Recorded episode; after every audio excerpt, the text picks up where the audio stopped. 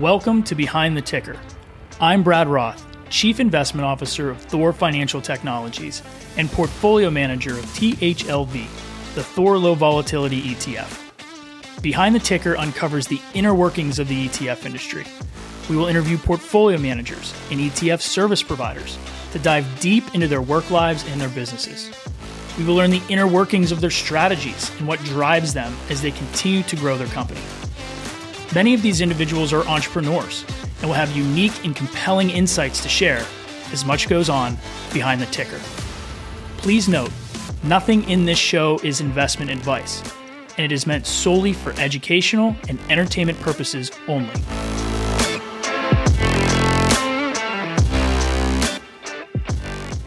Welcome to Behind the Ticker. Today we have Dan Cupkovic.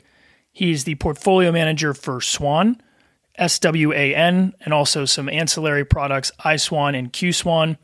He is also a partner at Cerity Partners, who is a massive registered investment advisory firm. And I think you're going to learn a lot today from Dan. We talk about Swan, which is a very interesting product. We also talk a little bit towards the end about markets and what's going on, at least year to date, and what we think is going to happen here in the future. So please enjoy this episode with Dan Cupkovic. Hey, Dan, welcome to the show. Brad, thank you for having me. I appreciate it.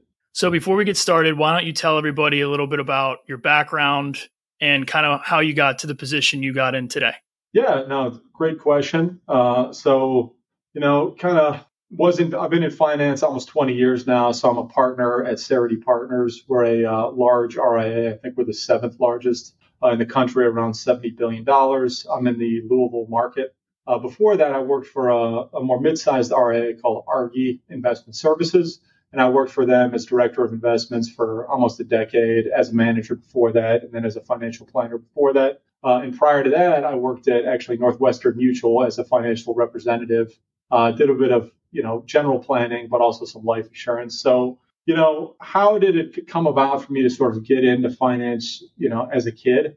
You know, honestly, and I hope my parents don't listen to this because I'm going to throw them under the bus a little bit. Uh, I don't know if I'm breaking any commandments, but uh, you know, my dad was always a very successful kind of architect. You know, had a yeah, he owns his own company, did well, but they were never particularly good with money.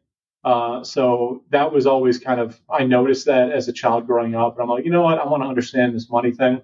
Uh, so that's where I kind of got an interest. I remember at my grandma's when I was maybe 10 or 12, she used to watch me in the summer I watched like CNN right when they first had those ticker tapes coming in. And that was always fascinating to me. It was kind of like a different language. So it was always kind of that curiosity on one, wanting to understand money. Didn't really, you know, have an in or know anyone in the industry. Just sort of kind of, you know, went to school for it, slowly learned, put out a bunch of resumes. And, you know, after 15, 20 years, good things happen, I guess. So when did you pivot from kind of the financial advisory space? I know you still work with some clients, but really into the portfolio management portfolio yeah, so, You know, probably my first uh, four or five years, I was primarily financial advisory. Since 2011, I've been mostly portfolio management side. So, like, I'm on the investment committee for the National Investment Committee at Cerity Partners, and we manage quite a few portfolios.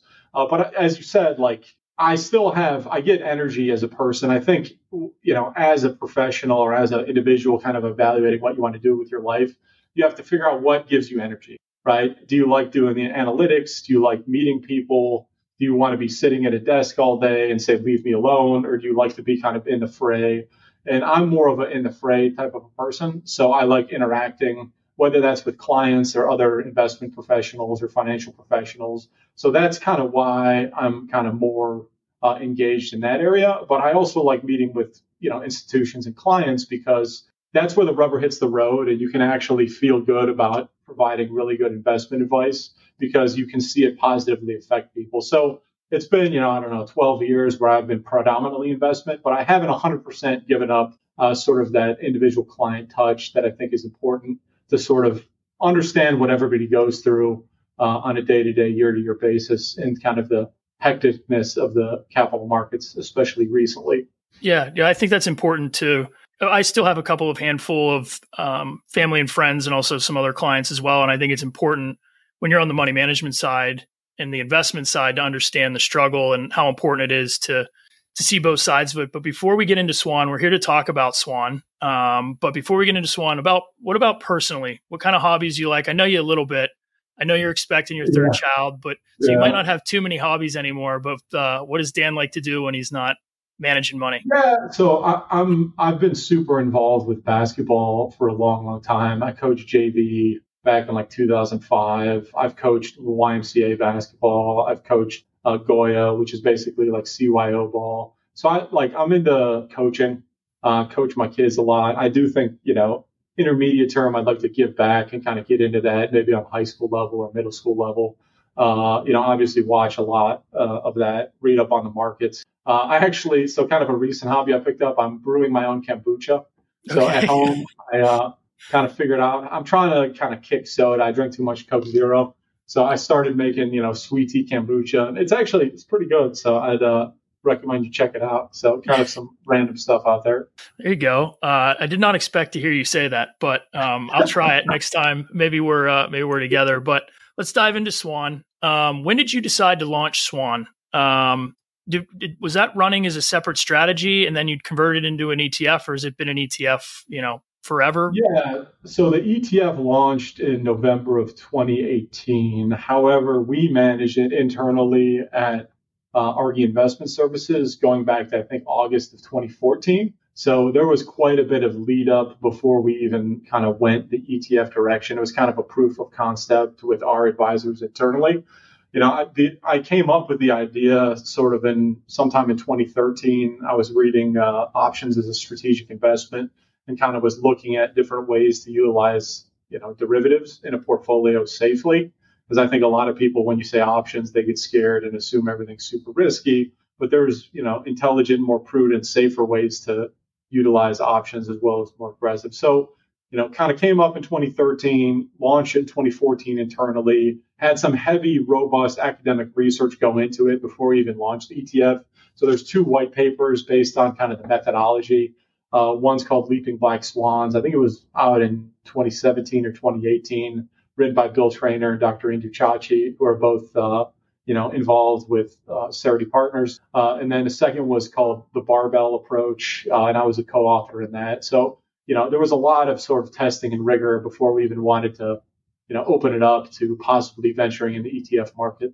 So, explain the underlying strategy of of Swan. Um, and I, I know I know the basics of it, um, but I think it would be important to kind of talk about it uh, kind of mechanically how it works, and then also, you know, what is it trying to achieve from a higher level? Yeah. So high level, kind of why do you own Swan? Well, I would say you want more equity like returns than you're going to get in fixed income uh, with less risk. So I do think that long term Swan will get you between six, seven, maybe eight percent annualized. So sort of the uh, the risk return of maybe a moderate portfolio or expected return of a moderate portfolio or, or even more risky fixed income uh, with sort of higher Sharpe ratios and less risk. So obviously more in the retiree phase or the more conservative investors where how does it work? It's actually fairly simple. I like to go by the Einstein analogy of sort of keep everything as simple as possible, but no simpler.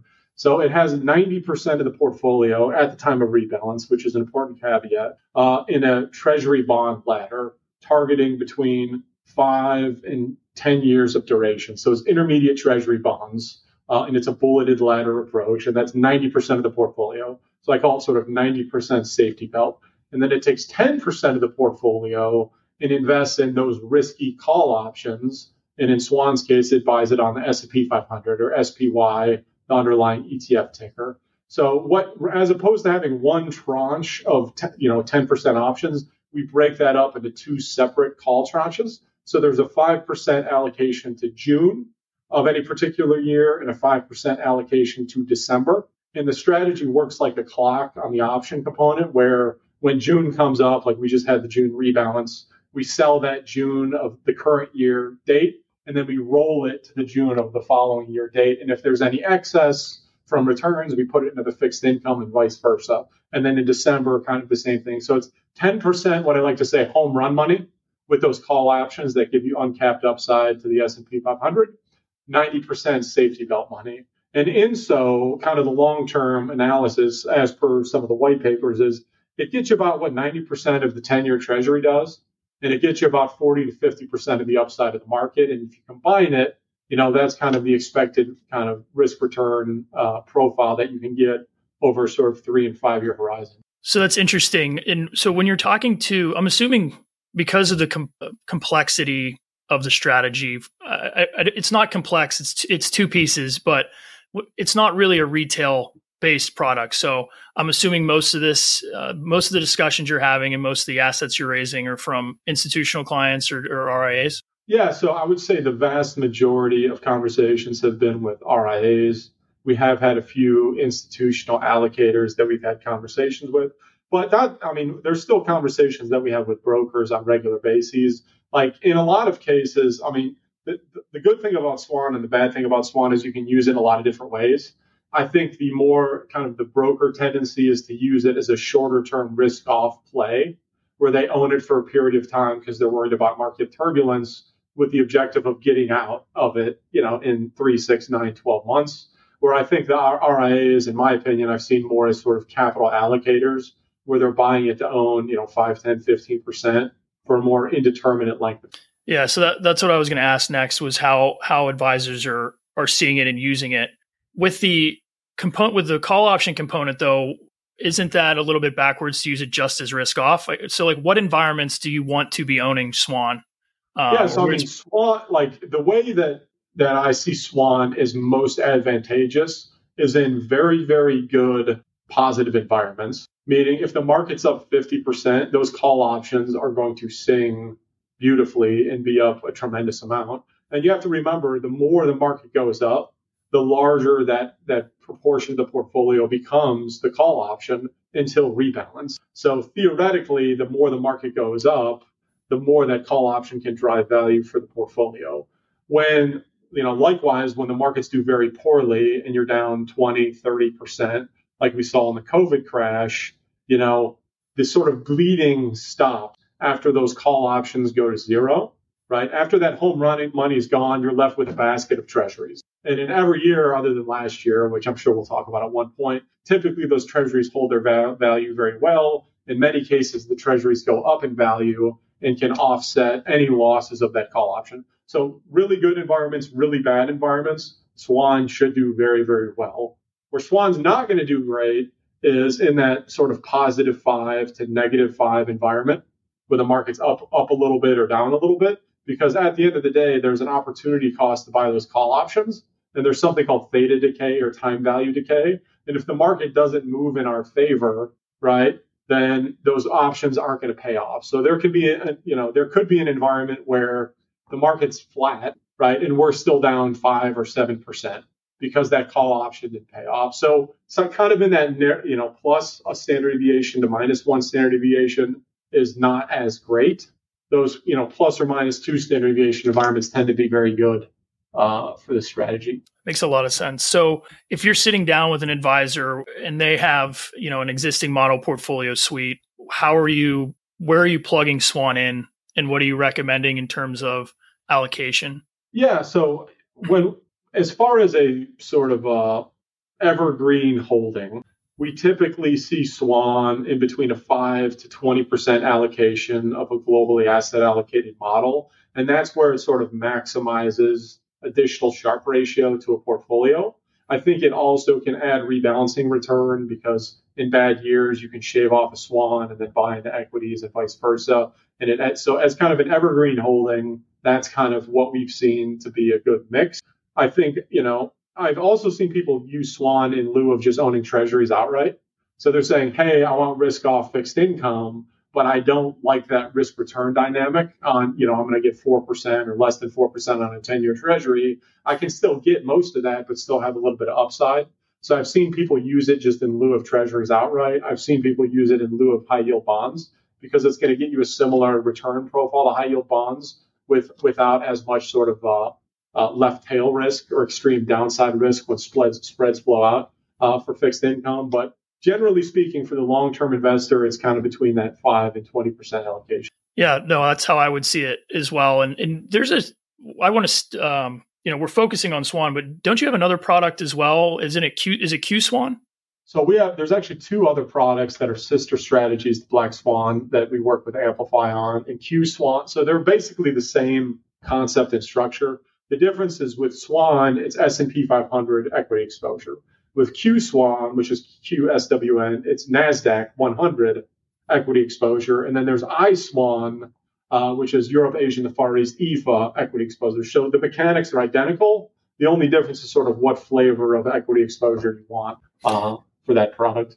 So all three of those are, you know, passive and have the June and December rebalance. So twice a year they're rebalancing. Right. Yep. so all of the strategies are index based. You could call it passive.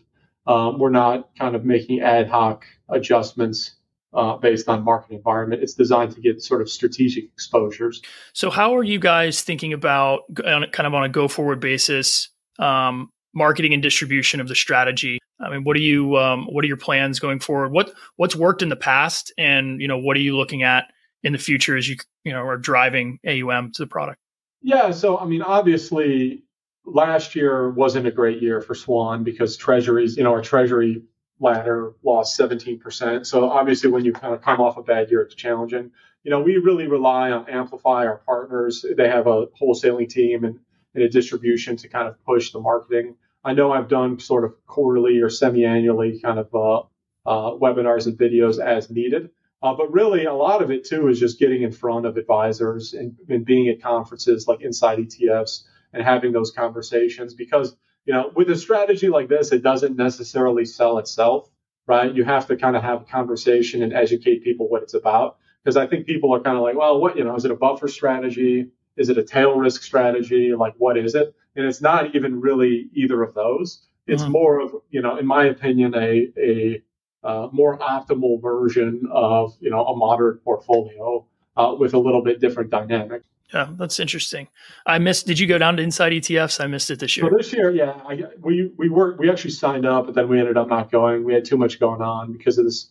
Uh, our recent merger with Cerity Partners, we're still doing a lot of onboarding. So, norm, I think that's the first time I missed, you know, in ten years outside of COVID. But you know, we still try to get out and about. Uh, so, let's pivot to markets. Um, I enjoy getting your take uh, when it comes to what the market's doing, what you think it's going to do in the future. This year, honestly, so far has kind of surprised me.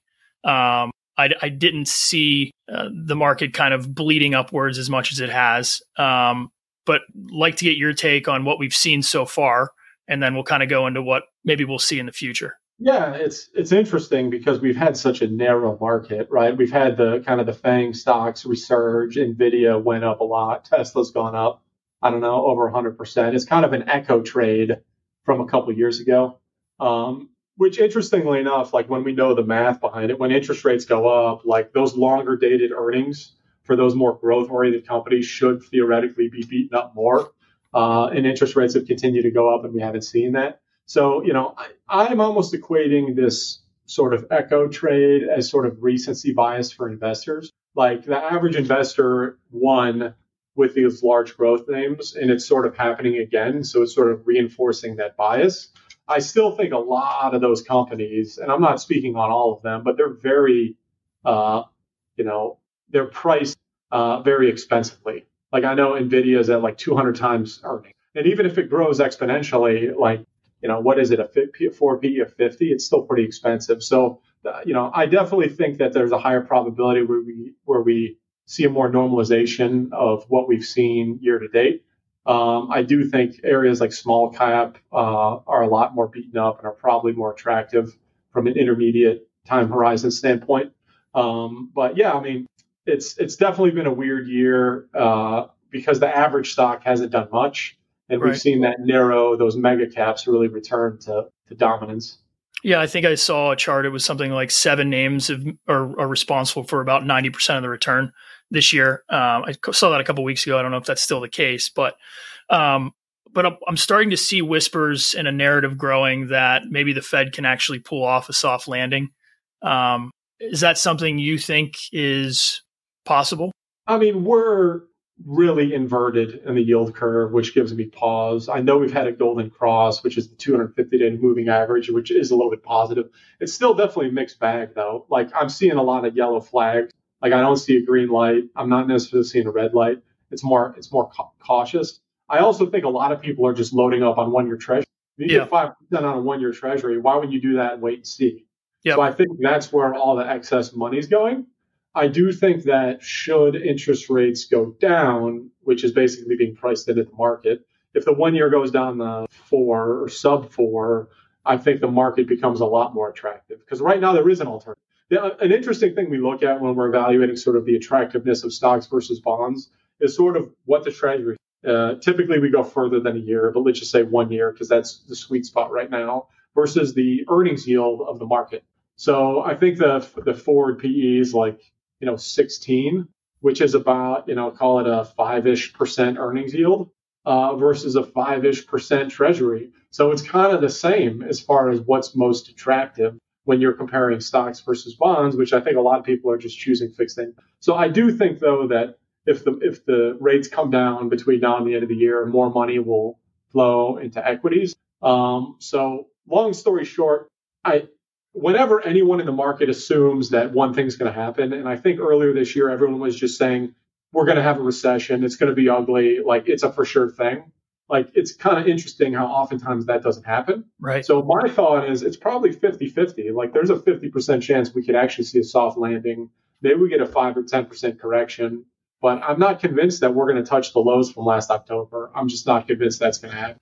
Yes, I I fully um, and good thing I I, I don't trade uh, with my brain. I trade with computers, but I was fully expecting um, to test October, and I'm I'm now in the camp that you're in. I, I still think that there's trouble on the horizon. I think that there's um, I, st- I still think there's a, a real possibility that we head into a recession, um, but I don't know necessarily know if we're going to touch those lows uh, going forward. I think there's still going to be some some bumps out there, but do you see anything out there? And i get you know no pun intended of being a black swan this year that could really shake things up. I mean is it possible that you know the fed actually decides to hike again um, and and break something at some point Yeah, I mean, I, I think it all depends on the CPI readings. I mean, the latest CPI came to, came in at four nine, and that's pretty healthy. I think if we drop another percent, we're sub four. I think there's no reason for them to hike. right Like at the end of the day, the Fed has two objectives: control inflation, which that was the problem. We were at nine percent inflation, and keep employment level. Interestingly, or keep unemployment low. Interestingly enough, unemployment's been pretty good this whole time, even through the rate hiking cycle. And theoretically, they're trying to break that a little bit. But if CPI can come down without them having to break it, then I think it's a win-win situation. yeah, of course Um, so to me, like the black swan event is Ukraine, uh, Russia. I think the black swan event is Taiwan, China. I think it's more macroeconomic shocks that are the risk. I do think that even if we get a recession, I think it's decently priced in at this point, uh, where we could even be in an environment like 2009, where we were in the midst of like the worst, you know, panic we've ever seen, and in a recession, but the market bottomed. So just because Right. we're in a recession doesn't mean that the market's not going to go up, because we all know the market tends to lead the economy, you know, six to 12 months. So I think it, it'll be an interesting, it's definitely an interesting environment because of the inversion of the yield curve. Stocks aren't super cheap, especially the mega cap, and kind of like where you go uh, in this type of environment. And I think Black Swan is actually a pretty good place to be for sort of a moderate type investor. yeah i would agree how much does the consumer debt and credit card debt and low savings as well as kind of the looming you know commercial real estate uh you know 2025 a lot of that comes due how much of that worries you if at all Yeah, I mean, I definitely wouldn't be loading up on office real estate, but I think everyone knows that narrative. I think, you know, I, I know REITs last year got beat up pretty bad. They were down about 30%. So, like, I think some of that's starting to get priced in. Like, I do, you know, I- do think the proliferation of AI will be an interesting dynamic that we've never seen. And honestly, and I'm going to kind of go against my previous comments, but the one thing about large tech that you can't equate with historical data uh, is the uh, the scale that they provide. So if you're Microsoft and you're offering Bard, an AI system, like you can have a million users or you can have a billion users, and the cost difference isn't that much. So I think the the efficiencies of scale are interesting that tech provides, um, and I do think that that very well is going to change the markets over the next decade. Yeah, that's interesting. I was actually talking with a friend of mine uh, who works for a pretty decent sized family office, and it, right now it's like a real estate grab for server farms for AI. I mean, they they need to go out and and, and buy real estate and build uh, you know the infrastructure to be able to handle the scale of AI. Uh, but I agree with you. So, what do you think uh, is the best way someone should probably be positioning themselves right now as we're looking at the second half of the year? Yeah, I mean, I think the approach right now is to be to create a portfolio that is very well diversified, even more than the standard sense, where you don't want to necessarily create a portfolio that is designed to to do well in one environment. I think you want to create a portfolio that's very robust that can still get a solid return in many type of environments because we don't know if rates are going to stay higher for longer, continue to edge up, come back down. We don't know if we're going to go into a really ugly recession and it gets ugly or, or we get a soft landing, it goes up. Is inflation going to continue to come down or it, are we going to see more, you know, you know, higher than historical inflation for the long term? So in my opinion, you want to be broad, you want to be flat, you want to have a lot of options. You know, whether that's more than just owning, you know, the style box in the US, you know, you want to have some international, you want to have some real assets, um, you want to have kind of a broad diversification. And I think Swan can kind of fit uh, solidly in, you know, in a lot of people's portfolios, but I'm not really, to me, this is not an environment where it's very clear that there's a, there's clear green flag opportunity. I think there's a lot of uncertainty and we're kind of in this malaise that we've been in the last couple years. And I think it's going to last a little while longer. Yeah, I, I would agree with that. So, Dan, I want to I want to say, you know, thank you for taking the time to do this. Um, where can people learn more about Cerity? Where can people learn more about Swan and your and Q Swan and I Swan? Yeah, so Cerity Partners, you know, CerityPartners.com, C E R T Y P A R T E R, you know how to spell partners.com. Uh, you know, big RIA. Uh, we're in the, I'm in the Louisville office. Uh, and then Swan ETF, S W A N ETF.com is Amplify's website with uh, all the information on the product. Well, again, Dan, thank you. I always enjoy talking to you and good luck uh, as you uh, add a member to the team over there. I know uh, you're going to be low on sleep, but uh, you know, good luck, man. Yes, sir. Appreciate it. Thank you. All right. Thanks.